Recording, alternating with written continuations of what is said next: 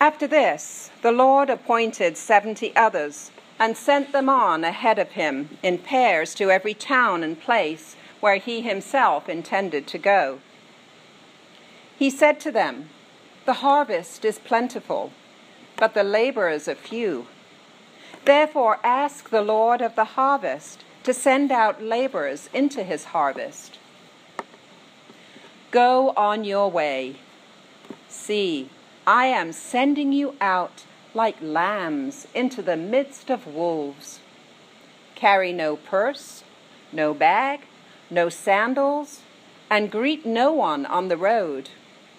Whatever house you enter, first say, Peace to this house. And if anyone is there who shares in peace, your peace will rest on that person. But if not, it will return to you. Remain in the same house, eating and drinking whatever they provide, for the laborer deserves to be paid. Do not move about from house to house. Whenever you enter a town and its people welcome you, eat what is set before you. Cure the sick who are there, and say to them, The kingdom of God has come near to you. But whenever you enter a town and they do not welcome you, go out into its streets and say, Even the dust of your town that clings to our feet, we wipe off in protest against you. Yet know this the kingdom of God has come near. Whoever listens to you listens to me, and whoever rejects you rejects me, and whoever rejects me rejects the one who sent me. The seventy returned with joy, saying, Lord, in your name even the demons submit to us. He said to them, I watched Satan fall from heaven like a flash of lightning. See, I have given you authority to tread on snakes and scorpions and over all the power of the enemy, and nothing will hurt you.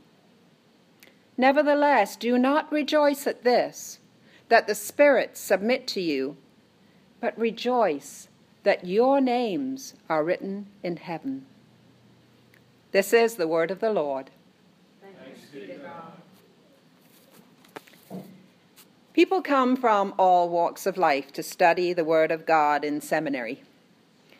I felt called to study theology and the Bible, though I did not think I would ever be the pastor of a church. And yet, here I am professors told us that about 50% of seminarians say they can't imagine ever preaching, but that almost all of them, of us, will eventually answer a call from a church. It's strange what studying the Word can do to a person. I met Frances when I first started seminary. We got along well, and I was delighted that she and I were in the same spiritual direction group together.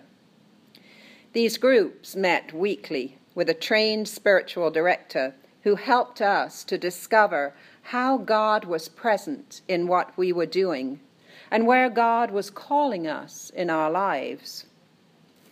It was a wonderful experience to set aside time each week to quietly and communally look for the presence and the voice of God. I miss those times. Frances is a very quiet, shy, soft spoken woman in her mid 40s. She came to seminary from a successful career in graphic design. And I saw the awesome quality of her work when she did some design work for our seminary Corpus Christi group the group that focused on social justice issues. She was one of those who was adamant that she did not want to preach. And in fact, she transferred to the dual degree program in seminary that awarded both a Master of Divinity and a Master of Social Work at the same time. Frances spoke often during our spiritual direction times of a feeling that she had that she was being called to serve as a volunteer with women prisoners. Now she's petite and slim, with pale, delicate features. She's extremely soft spoken, almost reticent in her conversations with other people. It was difficult to imagine her holding her own with women prisoners.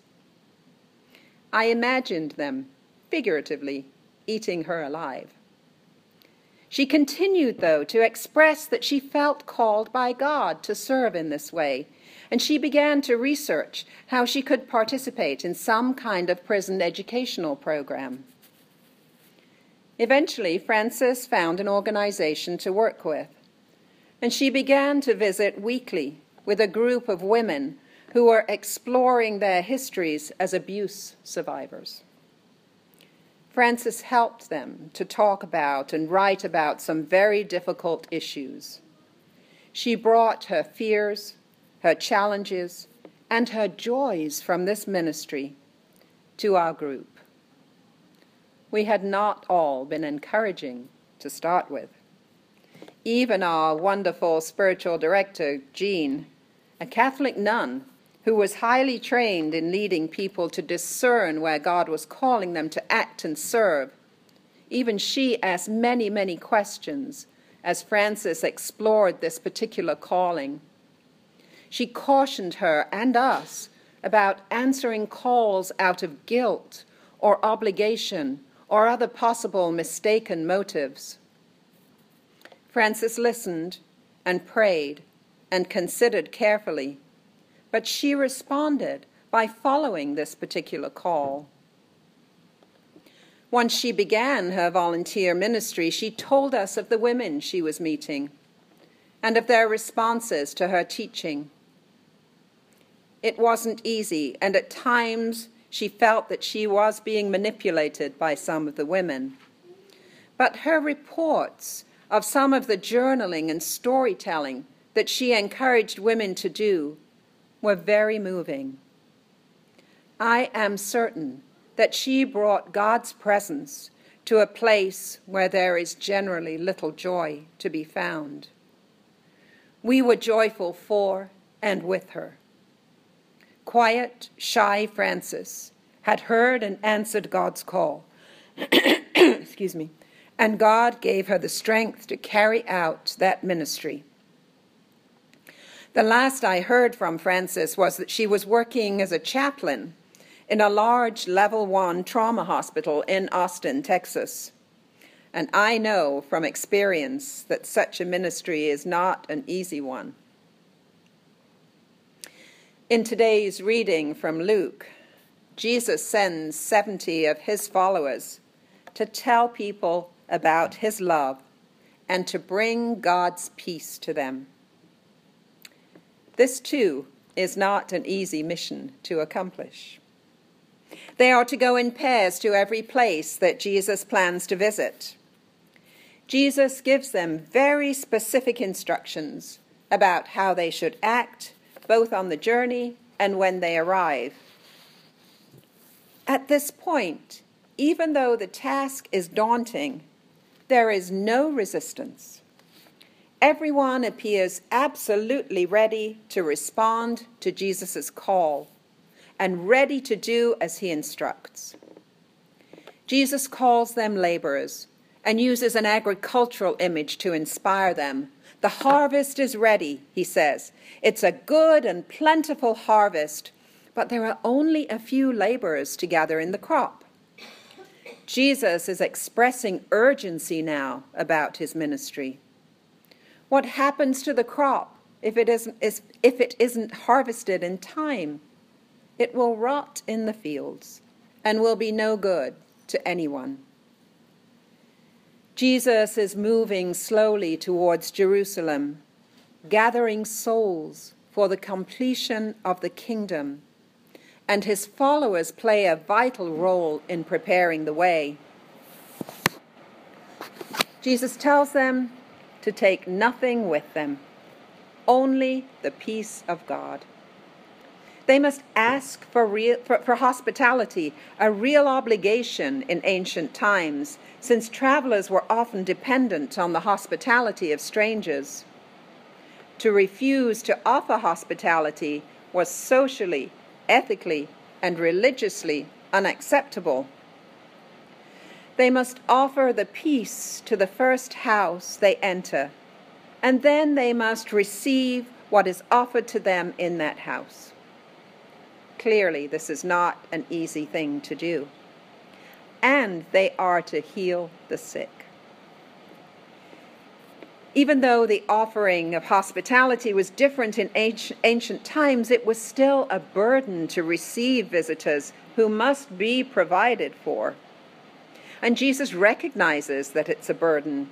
He says he's sending them out like lambs into the midst of wolves. Not a very happy vision for them as they embark upon this, this ministry. And yet we hear of no resistance whatsoever.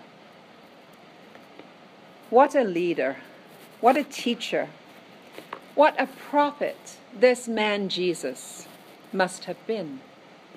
To have inspired such confidence, such courage, such almost recklessness for the sake of the kingdom of God.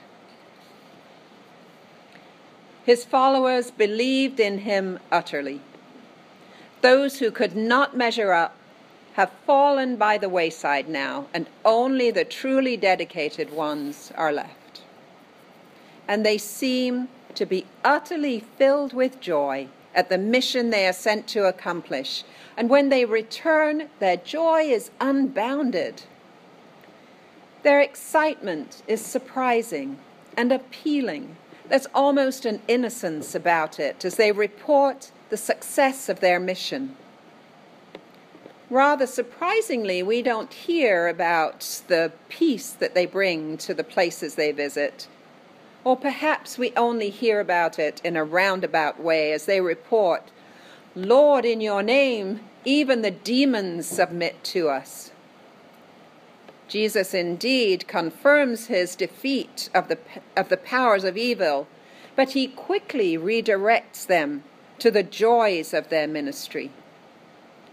Jesus seems to echo Matthew 6 Do not store up for yourselves treasures on earth, where moth and rust consume and where thieves break in and steal, but store up for yourselves treasures in heaven, where neither moth nor rust consumes, and where thieves do not break in and steal. For where your treasure is, there your heart will be also. God's ministry will bring joy to your hearts. God's ministry will bring peace to those who receive you and who offer hospitality to those who bring God's message. God's ministry, faithfully carried out, will bring you closer to God. I wonder what the ministry is that you are called to. And since Jesus' message seems to apply to people in groups, or at least in pairs, what might be the ministry or mission that this church is called to in the future?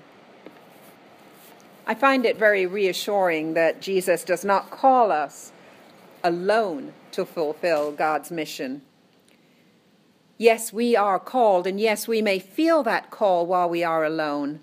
But there is always someone to share the road with us, to keep us confident and courageous, to help us discern, as my friend Frances did, the nature and the rightness of that ministry. Last week, we learned about the YAVs, the Presbyterian Young Adult Volunteers who live and work with other young people to fulfill God's mission. They are not alone. Yes, there may be risk involved. Stephanie Buchanan Crowder likens responding to a call to ministry to the response that African American slaves made to a call for freedom. She writes, A person who risks her life in following Jesus must rely on the mercy of others, just as she surely had to rely in every circumstance on the mercy of God. It is a chance that slaves were willing to take for freedom. It is a chance believers must take in order to be free and to set the captive free. I wonder is there a mission or a ministry that this church is called to fulfill? What might it be? Are there children nearby who need additional help with schoolwork or a loving adult to mentor them? Is there hunger in this community that needs to be addressed? Are there adults with mental health challenges who need support? Is there a prison ministry just waiting to be started? Is there a mission that the youth of the church could engage in? How will this congregation determine the, the mission that we are best suited to embark on? To be sure, the harvest is plentiful even if the laborers are few? Is this church ready to step out and break new ground? Are we ready for some discomfort and for our foundations to be shaken a little? Are we ready to help overcome the forces of injustice and oppression and give our neighbors a better chance at understanding God's peace? Are we ready for the joy such a ministry and mission might bring? I believe we are ready. I see energy, dedication to God, compassion, and above all, love within this congregation. Will you work with me to identify where God is calling us to serve next? Could we perhaps join with other nearby churches to increase the impact of our work? It promises to be a marvelous journey, for sure, as we pray, discern, and seek out the right mission field for our congregation. And Christ is ready to direct, to guide, and to uphold us on the journey. He is ready to share the joy of the harvest with us when we return to Him with news of the sharing of the gospel of plenty and of freedom for all. Let's begin the conversation. Let's take this journey together. Amen.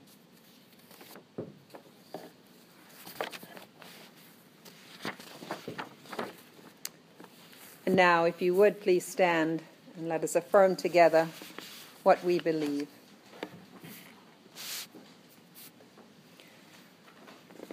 I believe in God the Father Almighty, maker of heaven and earth, and in Jesus Christ, his only Son, our Lord, who was conceived by the Holy Ghost, born of the Virgin Mary, suffered under Pontius Pilate, was crucified, dead, and buried he descended into hell. The third day he rose again from the dead. He ascended into heaven and sitteth on the right hand of God the Father Almighty. From thence he shall come to judge the quick and the dead. I believe in the Holy Ghost, the holy Catholic Church, the communion of saints, the forgiveness of sins, the resurrection of the body, and the life everlasting. Amen. And now let us sing that marvelous hymn, O Beautiful for Spacious Skies, number 564.